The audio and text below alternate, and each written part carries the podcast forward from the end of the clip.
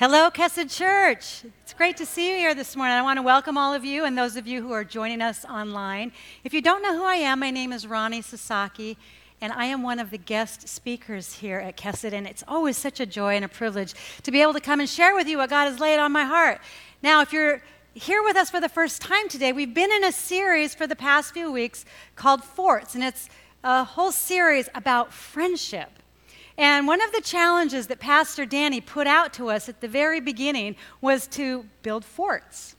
And I knew when he asked me to speak that I was going to have to build a fort. well, when my kids were living at home, my husband was the person who was in charge of all the fort building. So I was trying to figure out how this was going to work, and I kind of saved it till the very last minute but I own my own business, and one of the benefits of owning your own business is I can show up at work one day with an armload of blankets and sheets, and I can announce to my team, guess what we're going to do today? we're going to take a break from the daily grind and build a fort. So we went out into the warehouse and we started looking around for things that we can use, and I noticed the forklift. Because you see, this fort had to be big enough to hold six people and two dogs. So what we what can we do? Well, we lifted up those forks on the forklift up high, and then we pulled in some pallets and we strung everything with blankets. I'll show you a, a picture of our fort. There you go. It's a masterpiece, right? And then the, the finished product with my whole team inside of there. I thought this was great because I spend probably as much time with these women who are my employees as I do with just about anybody else in my life. So it was a really fun, we'll call it a team building activity because it was at work. So I'm going to put that challenge out to you. If you haven't built your fort yet, it was really fun. It's worth investing the time with the people that you do life with to just take a little bit of a break and do something completely goofy and completely crazy, and then take a picture and send it to the church. And um, You'd be surprised what a blessing it is to do something besides the normal thing. We named our fort, it's gone, but it's okay, Forklift Fort.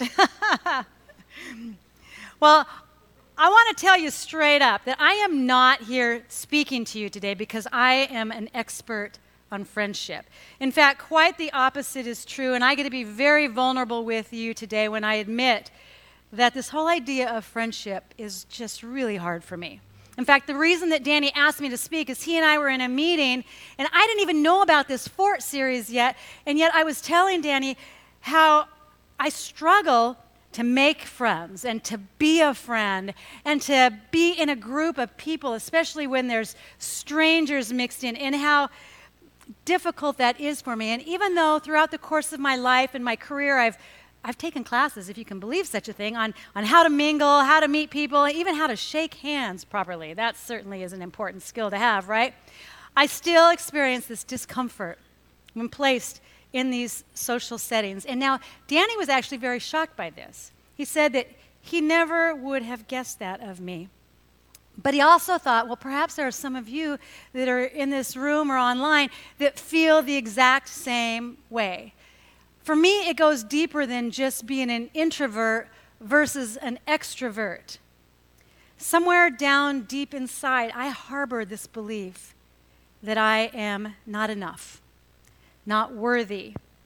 I try to hide these feelings by being an overachiever, somehow in my mind thinking if I can just do enough, then perhaps I can show everybody else and myself the value that I have. And the problem with this particular kind of a strategy is the more that I do, the less time that I actually have to invest in being a good friend.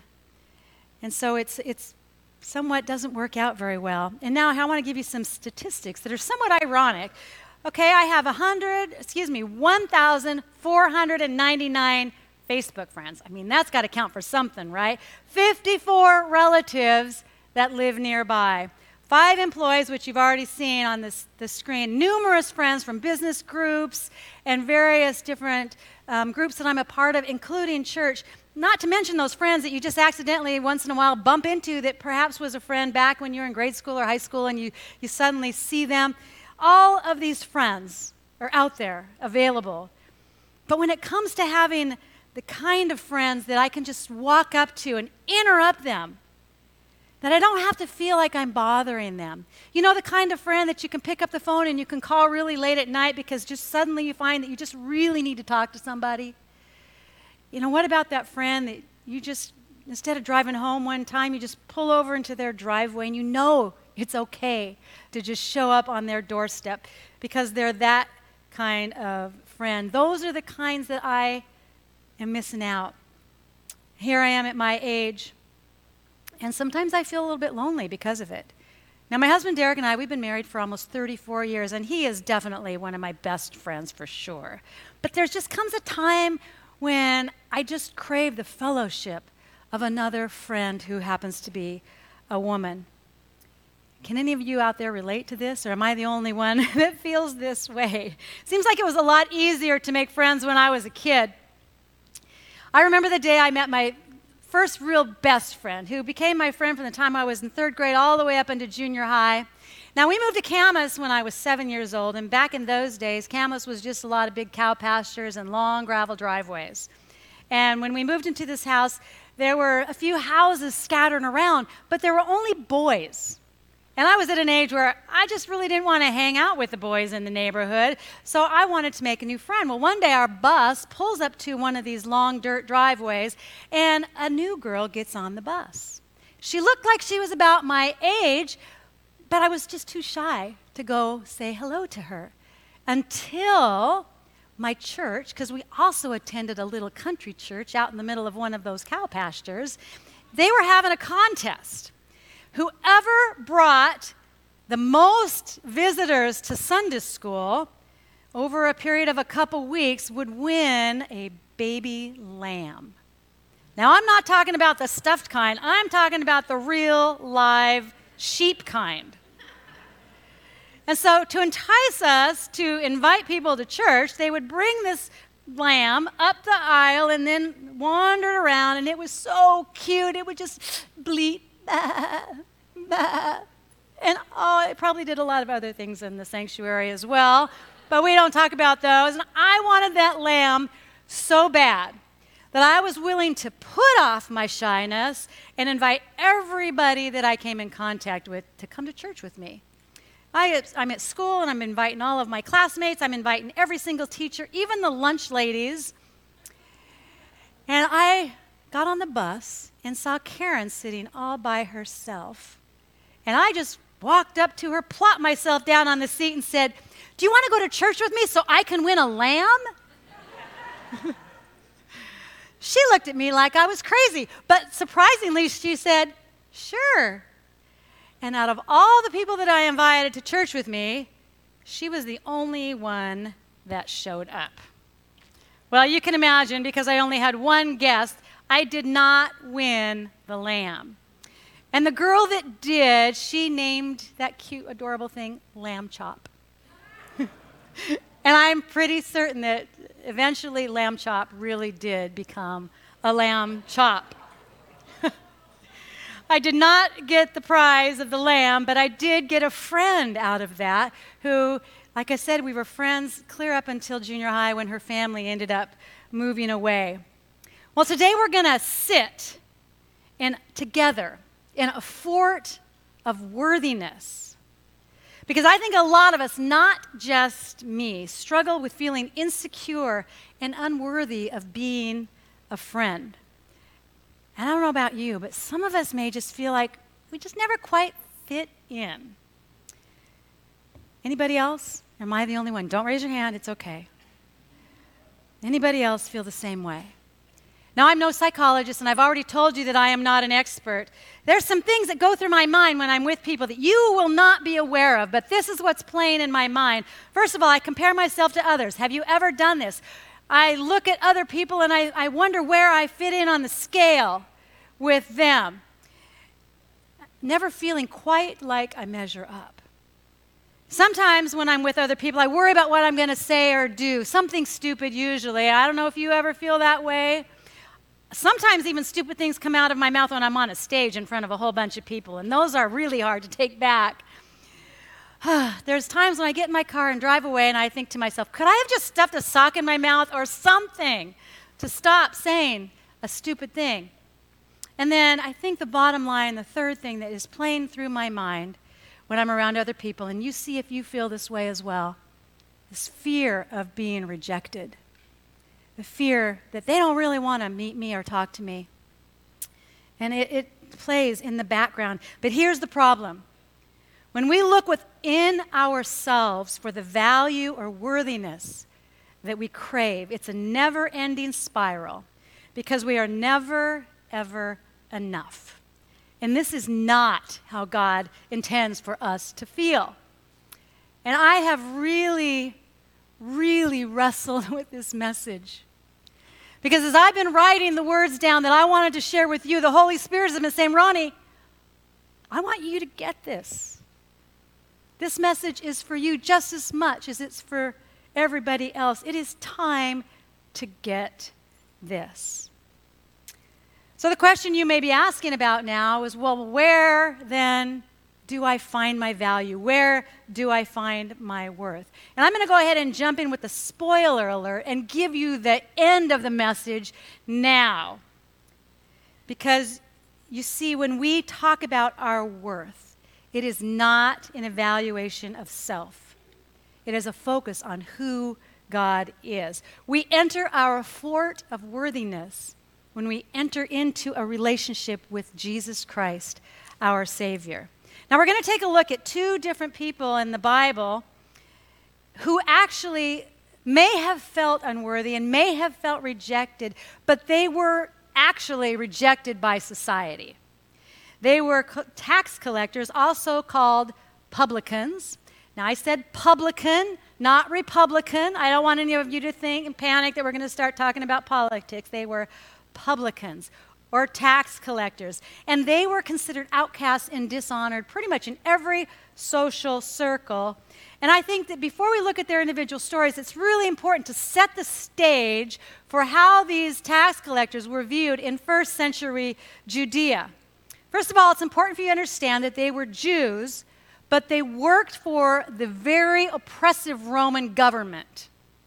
Now, the Jews as a nation were very fanatical nationalists. They believed that God was their king, and for them to pay taxes to a foreign government was actually a form of idolatry.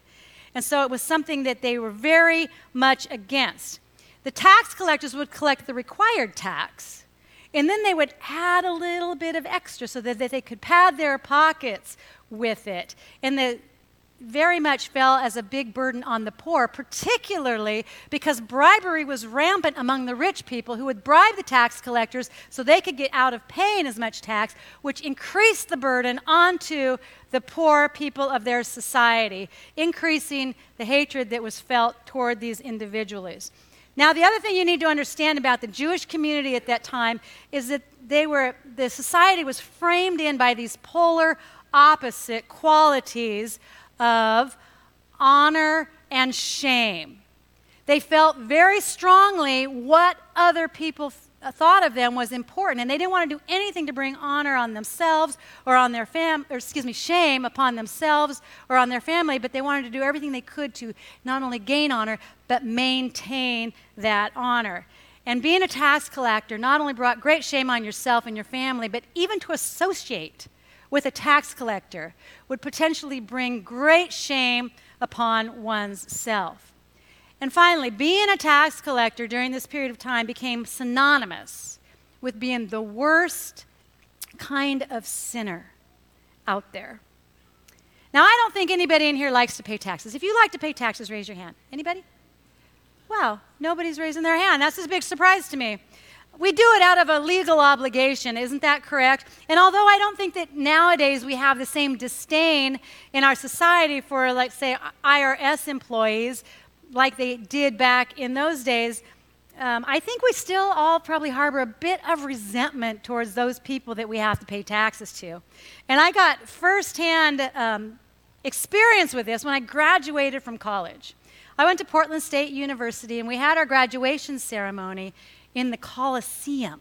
Now, that's that great big, huge building next to the Moda Center, if you can picture it there. Big room filled to capacity with people. And there were all different degrees represented that evening who were getting their certificates. But one of the degrees stood out in my mind because it was called the Master of Taxation. It was a much smaller group than the rest of them, probably 20 to 25 individuals who had worked really hard to achieve this great honor. But every time the announcer said, Master of Taxation, the entire congregation in the Coliseum booed. I thought it was pretty funny. But it kept going the entire evening. Every time these people stood up or was called out, the entire place booed. And I began to feel really sorry for them. Further, first of all, you know, the taxation people probably were educated to help us reduce our taxes, right? I mean, isn't that why they go to tax school? But everybody still booed. I thought it was kind of funny. We still see this, this ah, I don't like these people permeating through our society even today. Well, the first tax collector we're going to look at is Matthew. Now, he was also known as Levi because it was fairly common for Jewish men to have two different names. I'm going to call him Matthew. We're going to read about him in Luke, and Luke calls him Levi. Now, when Jesus was going around choosing his disciples, I find it really strange that he would choose a tax collector. Based on everything we've just talked about, you got to wonder what he was thinking. Let's read in, in Luke 5 27 through 28. After this, Jesus went out and saw a tax collector named Levi sitting at the tax office. And he said to him, Follow me. So, leaving everything behind, he, Levi, got up and began to follow him. Now, when we read this, we're not given any reasons at all why Matthew became a tax collector in the first place. And I, it always leads me just to speculate and wonder like, did he have a really terrible childhood and, or, you know, did he want to be rich? Maybe he grew up really poor and saw being a tax collector as a way to suddenly have all of the money that he had craved as a kid. Was he just one of these people that was always on the outskirts of society anyway, that never felt like he quite fit in? So he thought, well, I may as well become a tax collector since this is the way I already feel. We really don't know why.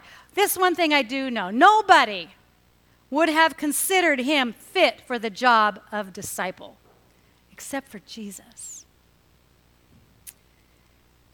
When he said, Follow me, Matthew did not even question his choice. He got up, he left everything behind.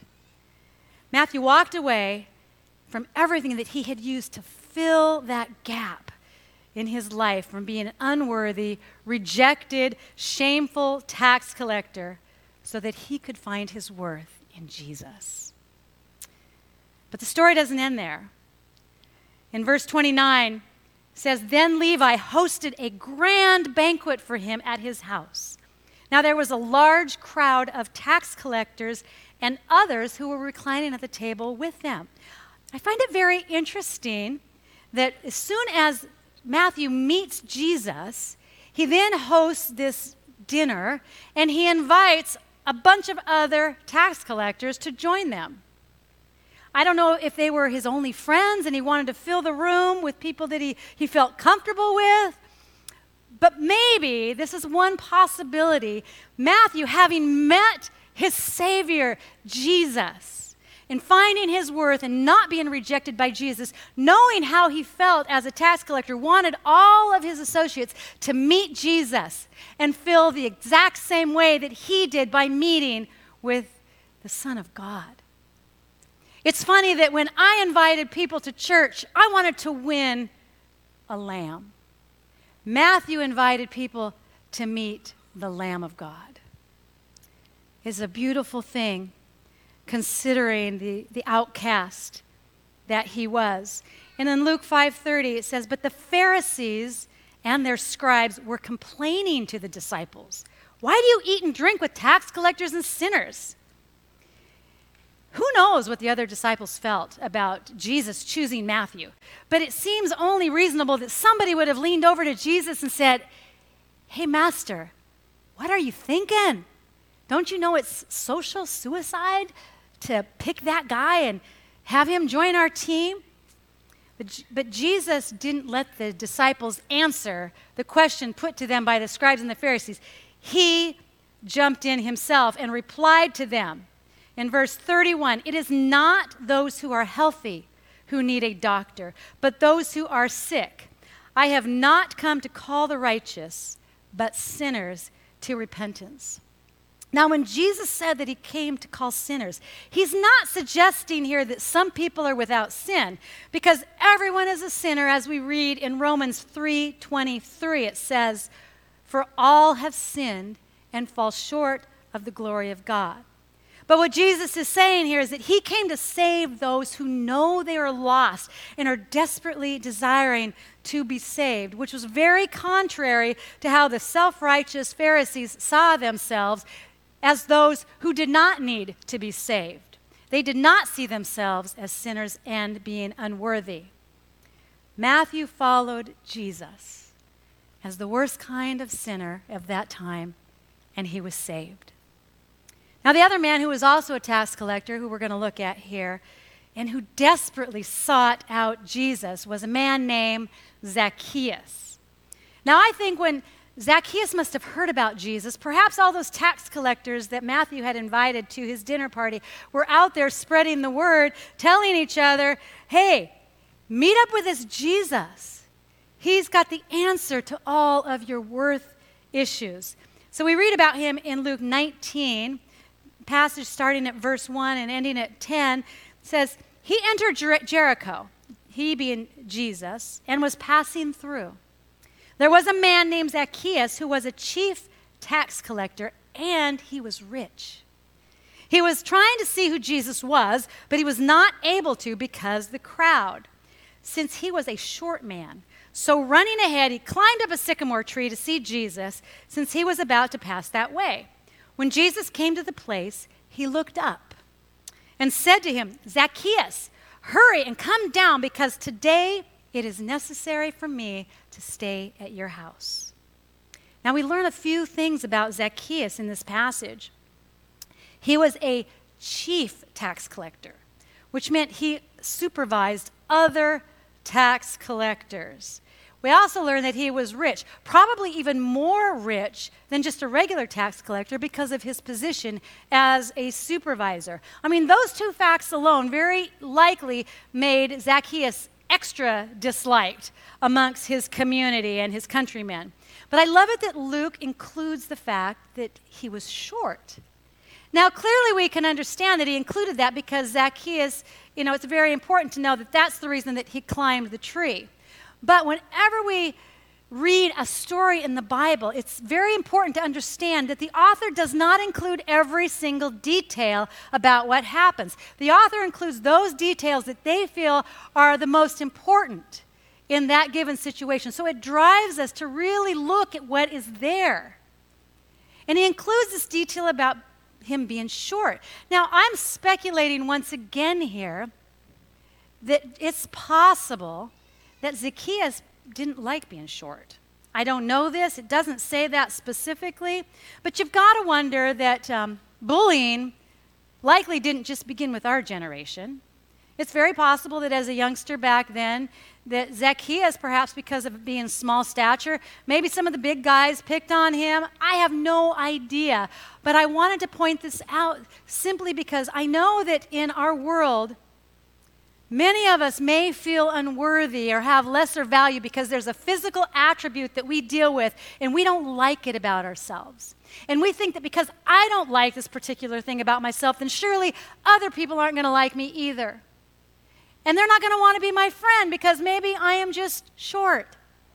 And maybe Zacchaeus felt this way, maybe he did not. What I do know is that when he heard that Jesus was headed to town, the, gra- the crowd had already begun to gather. Jesus was very popular at this time. And I can just picture Zacchaeus trying to figure out how in the world he's going to, to see Jesus because he really wanted to know is this the Messiah? And he's probably initially maybe crowding, excuse me, excuse me, jabbing and with an elbow, pushing his way through. And then he gets this idea to somehow skirt around the crowd and run on up ahead, climb up this tree because he just wanted to get a glimpse of Jesus. Well, funny thing, Jesus knew somebody was seeking him on that day. And when he passed by, he looked right up at Zacchaeus in that tree. In verse 6, So he, Zacchaeus, quickly came down and welcomed him joyfully. This joyful experience of Zacchaeus meeting Jesus. But still, there were some naysayers, and all who saw in verse 7 began to complain. He's gone to stay with a sinful man. Now, perhaps they were jealous. I don't know. Maybe they saw themselves as much better than Zacchaeus, because after all, Zacchaeus was the most sinful of sinners as a tax collector. And they wondered why Jesus would not go to their house for dinner. Instead, he would go over to Zacchaeus' house. Zacchaeus was very unpopular, and the people could not understand it. In verse 8, but Zacchaeus stood there and said to the Lord, Look, I'll give half of my possessions to the poor. Lord, and if I have extorted anything from anyone, I'll pay back four times as much. Today, salvation has come to this house, Jesus told him, because he too is a son of Abraham, as if Jesus is restoring honor to Zacchaeus. For the Son of Man has come to seek and save the lost. Zacchaeus sought after Jesus, and Jesus found him. It's interesting here because Zacchaeus' heart was already inclined towards godly things. Jesus did not have to command him go sell all of your possessions and give your money away to the poor. Make it right with all the people you've cheated. Zacchaeus immediately had a heart for God and chose to do these things. You see, Zacchaeus knew that he was lost and unworthy, and he desperately wanted to be found and restored. He did not want anything to come between him and Jesus, this Savior that he met. Zacchaeus set his eyes on Jesus, and even as the worst sinner, he was saved. Now, as I stated, stated earlier when I gave you guys the, the spoiler alert, and it's worth repeating once again, when we talk about our worth, it's not an elevation of self, but a focus on who God is. We enter our fort of worthiness when we enter into a relationship with Jesus Christ, our Savior. I'm going to go ahead and put this quote up on the screen by Gary Miller. He says this Rather than gazing morosely inward, our great need is to allow gospel light to flood in and show us the reality of God's work in our lives. Now, whether you've been a Christian for 30 years, 50 years, a day, you just are here seeking, not sure what this Jesus thing is all about, and you just have a few questions and you want to come and check it out. Or, you know, sometimes you just get drugged into church by a friend and you want to be nice, so you say, okay, even though they may not win a lamb for you showing up today. I think it's really important, no matter where we are at in our spiritual journey, to stop and take a look at this thing called the gospel. If we want the gospel light to flood into our lives, then it's important to continually have a basic, ongoing understanding of what the gospel is. The gospel, quickly and easily, is good news. But it's the good news of what God has done for us through Jesus Christ to give us salvation through his grace and restore us to God. I was recently reading in Luke 12 when Jesus said that not a single sparrow is forgotten before God, and that God counts every single hair on our head. Can you even imagine that? As I was reading this, a hair fell out of my head and landed on the page of my Bible. And I thought, well, God, there's one less hair you have to count now.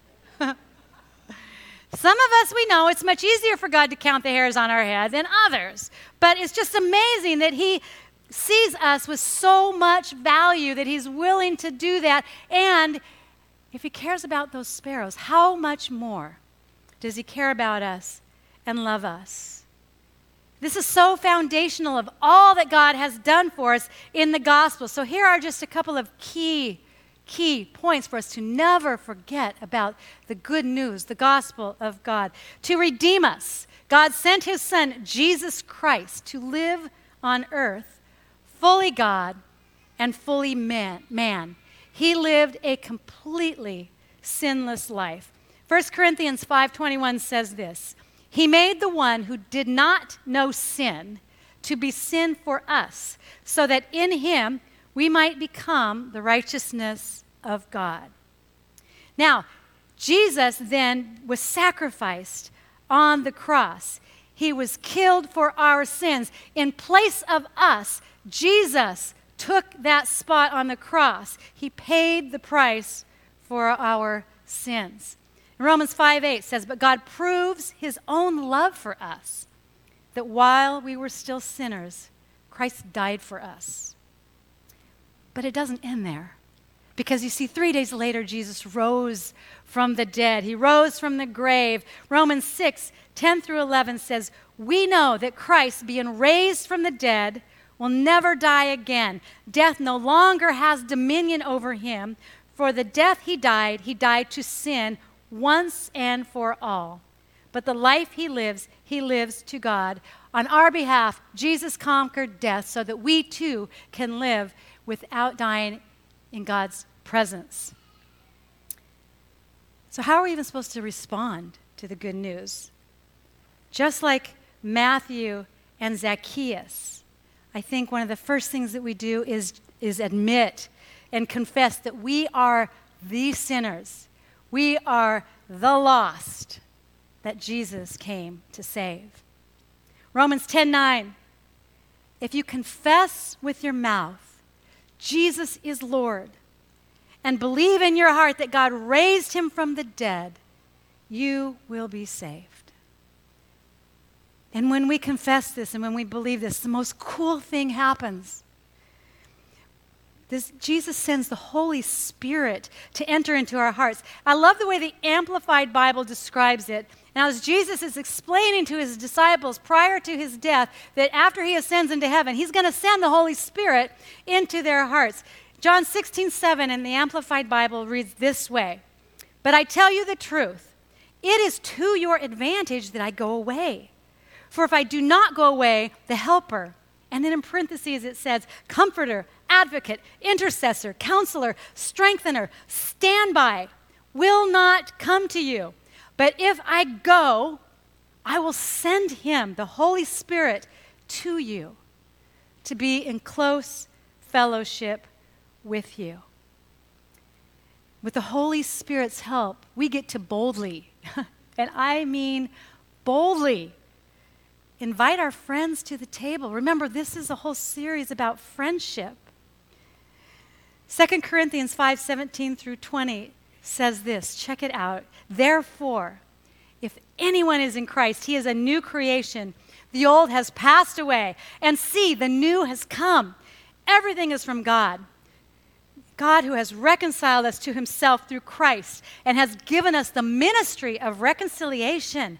What? Given us the ministry of reconciliation? That is, in Christ, God was reconciling the world to himself not counting their trespasses against them, and he has committed the, re- the message of reconciliation to us.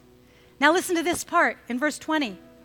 Therefore, we are ambassadors for Christ. Since God is making his appeal through us, we plead on Christ's behalf be reconciled to God.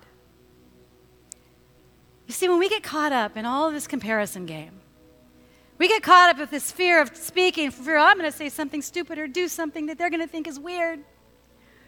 We get this fear of being rejected. It's important for us to be brought back and to remember who we are in Jesus Christ. You see, when we find our worth in Christ, we shift our focus from inside of us to outside to others. John, 1 John 4 10 through 11 says, Love consists in this not that we loved God, but that He loved us and sent His Son to be the atoning sacrifice for our sins. Dear friends, if God loved us in this way, we also must love one another. When we look to Jesus, He says, Know me, look to me, follow me then all of a sudden it's like, look to others. Love them. The first thing that Matthew and Zacchaeus did when they met Jesus was to reach out to the others in their community in an act of love. Matthew to bring them to meet Jesus, Zacchaeus to restore them and to give them his riches. They loved others just as we are to do. Sometimes these feelings of unworthiness creep in, even when we don't want them to. This is what I deal with. And this is what God and the Holy Spirit is speaking to me. He says, Ronnie, I want you to get this. Get this. We need to be reminded of all that Jesus has done for us and who we are to Him. One of the ways that we do this is that we share as a body of believers into this sacrament we call communion. And it's not just about going through the motions of a religious rite, it's about reconnecting with all that Jesus has done for us through his sacrificial death. As we focus on our friendship and our relationship, I think it's a beautiful thing that we, as the body of Christ, can share together in this act of communion. Now, I want to throw this as a challenge out to you. If you've got something that you know is going on between you and one of your brothers or sisters in Christ, this might be a really good time before you take communion to maybe go out into the lobby on your phone and maybe you need to say, I'm sorry. Maybe you need to say, hey, let's clear this up between us. Let's restore the relationship with each other. Maybe you feel that there's some sin in your life and you've been trying to hide it from God. I got news for you. He sees it, He knows it's there. Maybe this is a beautiful time before you partake of communion to ask God to forgive you, to bring it out in confession to Him. So, what we're going to do, we've got some um, communion stations. We've got one up here, and we've got one back there. And the worship team is going to lead us in a time of worship. And during that time, when you are ready, you may come up and grab the, the bread and the juice and take it back to your seat. And, and when you feel led, go ahead and partake on that. But I want to read to us about the first communion that Jesus shared with his disciples in Matthew 26, 26 through 28. We read, As they were eating, Jesus took bread, blessed, and broke it, and gave it to the disciples and said, Take and eat. This is my body. Then he took a cup. And after giving thanks, he gave it to them and said, Drink from it, all of you, for this is my blood of the covenant, which is poured out for many for the forgiveness of sins. Let's pray. Dear Heavenly Father, as we sit today in our fort of worthiness with you and inviting other people to come and sit in our fort of worthiness with us, and what a wonderful privilege it is for us to be your ambassadors to others, that we look to you and then you say, Now I want you to look to them. Get over ourselves and quit feeling unworthy because in you we have so much worth and so much value. And when we are reminded of that, Lord, it is absolutely astounding the boldness that, that we can then, because we know that the greatest thing we can do for friendship is to introduce our friends to you. And now, Jesus, we, we come and pause and we remember that your body was broken and that your blood was shed for our sins. And we thank you for this reminder. We thank you for this time of worship with you. In your holy name I pray. Amen. If you want to go ahead and stand with me now, and when you are ready, go ahead and, and help yourself to the communion.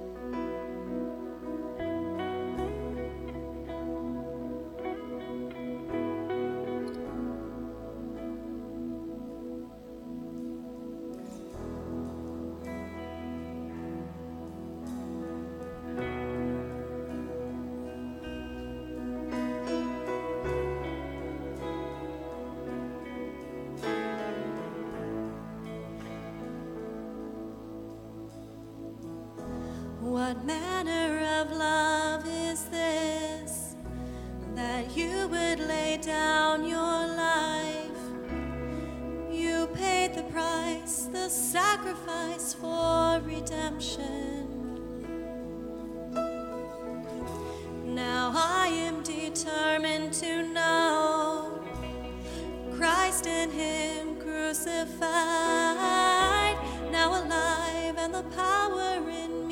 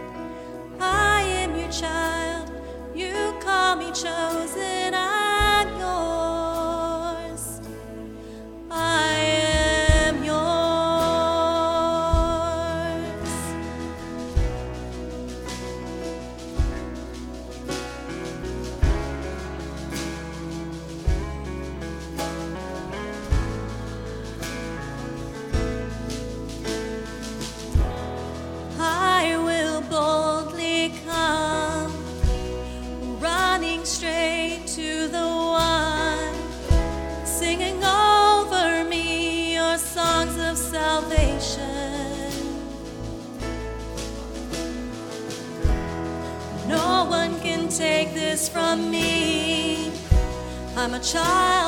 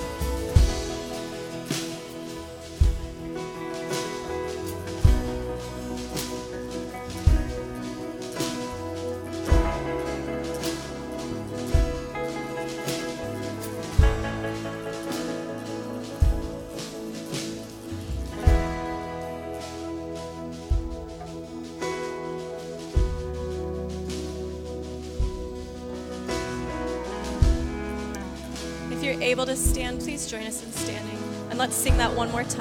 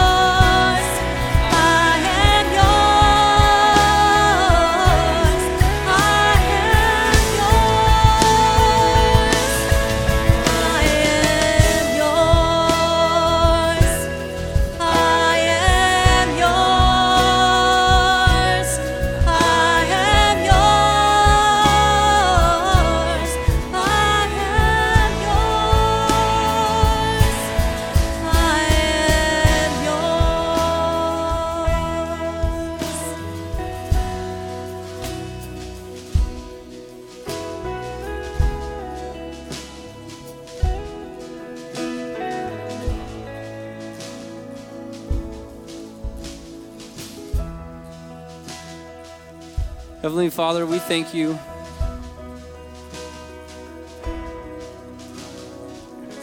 Thank you that the grace that's been given to us. It's grace that we could never earn. It's truly out of the love from your heart. So, as we contemplate that grace, that forgiveness, and the freedom that was found in that, We just pray that you inspire us to be your hands and your feet as we enter into the world that you created, of the impact that is made through our actions, that the focus is on you and only you.